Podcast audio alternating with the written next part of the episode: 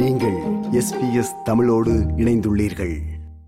Israel பாலஸ்தீன யுத்தம் தொடரும் நிலையில் அப்பாவி மக்களின் உயிரிழப்புக்காக கண்டனம் தெரிவித்தும் பாலஸ்தீனத்திற்கு ஆதரவினை வெளிப்படுத்தியும் பல்வேறு பொது அமைப்புகள், அரசியல் கட்சிகள் மற்றும் சிவில் சமூக பிரதிநிதிகள் இணைந்து கொழும்பிலுள்ள ஐநா அலுவலகம் முன்பாகவும் வேறு பல இடங்களிலும் கவனஈர்ப்பு போராட்டங்களை மேற்கொண்டு வருகின்றார்கள்.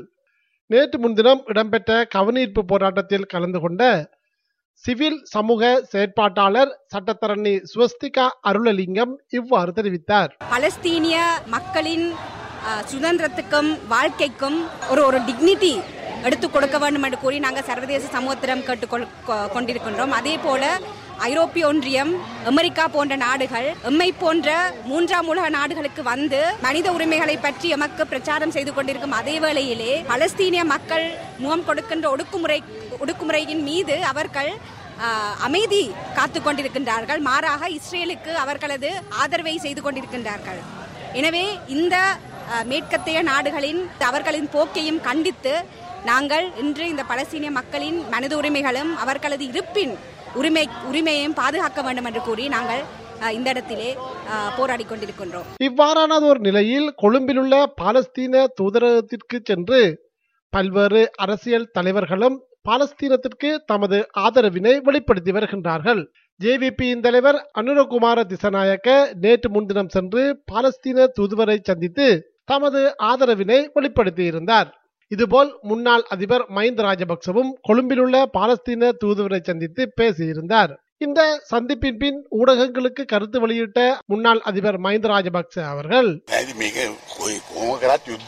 உலகில் எங்கும் பயங்கரவாதத்திற்கு இடமில்லை எனவும் போர் என்பது தீர்வல்ல என்றும் குறிப்பிட்டதோடு சமாதானத்தின் அவசரத்தை வெளிப்படுத்தியிருந்தார். மேலும் மஹிந்த ராஜபக்ச அவர்கள் இலங்கையின் அதிபராக இருந்த காலப்பகுதியில் இஸ்ரேல் பாலஸ்தீன விவகாரத்தில் பாலஸ்தீனத்திற்கே தமது ஆதரவினை வெளிப்படுத்தியிருந்தார் என்பது இங்கு குறிப்பிடத்தக்கது.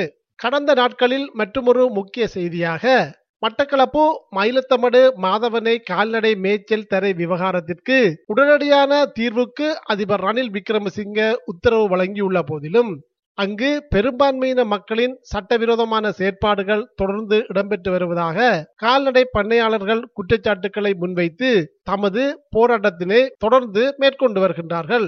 இந்த போராட்டமானது கடந்த 35 நாட்களுக்கு மேலாக இடம்பெற்று வருகின்றது.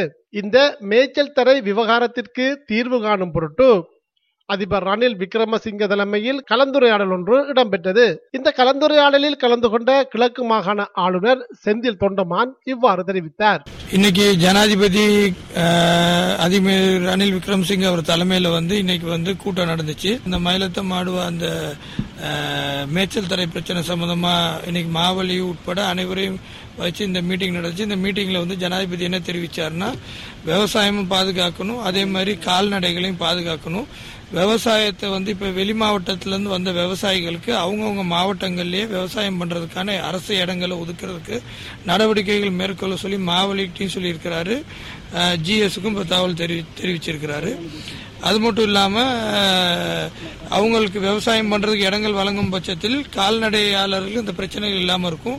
அது வரைக்கும் அந்த ஏற்பாடுகள் அரசாங்க உத்தியோகஸ்தர்கள் முன்னெடுக்கும் வரைக்கும் கால்நடை பண்ணையாளர்களுக்கு சப்சிடி வழங்குறதுக்கான நடவடிக்கையை மேற்கொள்ளுமாறு தெரிவிச்சிருக்கிறார். தமிழ் தேசிய கூட்டமைப்பின் மட்டக்களப்பு மாவட்ட நாடாளுமன்ற உறுப்பினர் ராசமாணிக்கம் சாணக்கியன் இந்த கலந்துரையாடல் குறித்து இவ்வாறு ஊடகங்களுக்கு கருத்து வெளியிட்டார். பொதுமக்கள் இந்த மயிலத்தமடு மாதவனை மேய்ச்சத்தரை அபகரிப்பை நிறுத்துமாறு கோரி தொடர்ச்சியான ஆர்ப்பாட்டத்தில் ஈடுபடுகிறார்கள்.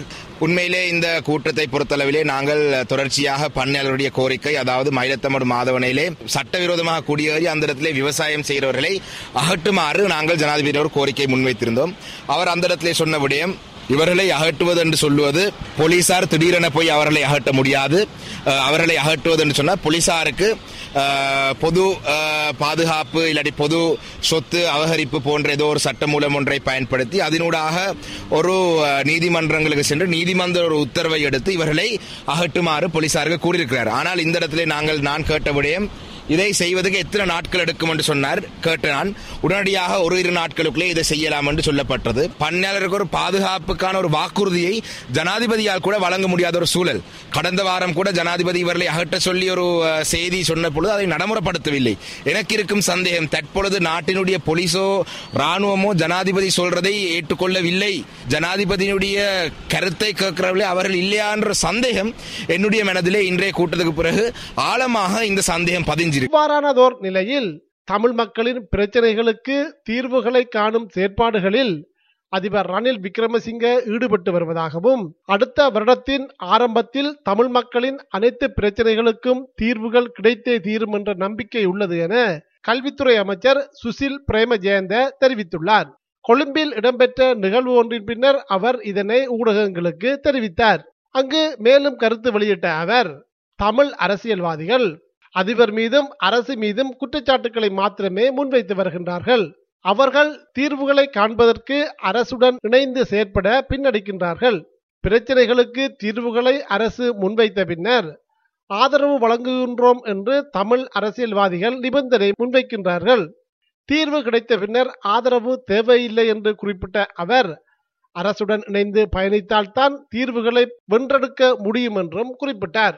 இந்த நிலையில் நேற்று முன்தினம் கொழும்பில் இடம்பெற்ற ஊடக சந்திப்பு ஒன்றில் கருத்து வெளியிட்ட ராஜாங்க அமைச்சர் வியாழேந்திரன், தமிழ் மக்களின் பிரச்சனைகளை தீர்ப்பதற்கு தமிழ் அரசியல் தலைவர்கள் அதிபர் ரணில் விக்ரமசிங்கவின் செயற்பாடுகளுக்கு ஒத்துழைப்பு வழங்க வேண்டும் என்று குறிப்பிட்டிருந்தார். தற்போதைய ஜனாதிபதியை பொறுத்தளவிற்கு சிறுபான்மை மக்களுடைய பிரச்சனை, குறிப்பாக இந்த தமிழ் மக்களுடைய பிரச்சனையை முடிக்கணும், தீர்க்கணும், ஏதாவது கொடுக்கணும் என்ற ஒரு எண்ணப்பாடு அவருக்கு இருக்குன்றது எனக்கு தெரியும்.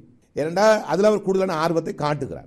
ஆனால் அந்த ஆர்வத்தை நாங்கள் முற்றுமுழுதாக நிராகரித்து விட்டு இன்னொருவரிடம் பெறலாம் என்பதும் எனக்கு அவ்வளவு நம்பிக்கை இல்லை. நிச்சயமாக இந்த தமிழ் மக்களுக்கு ஏதாவது செய்யும்.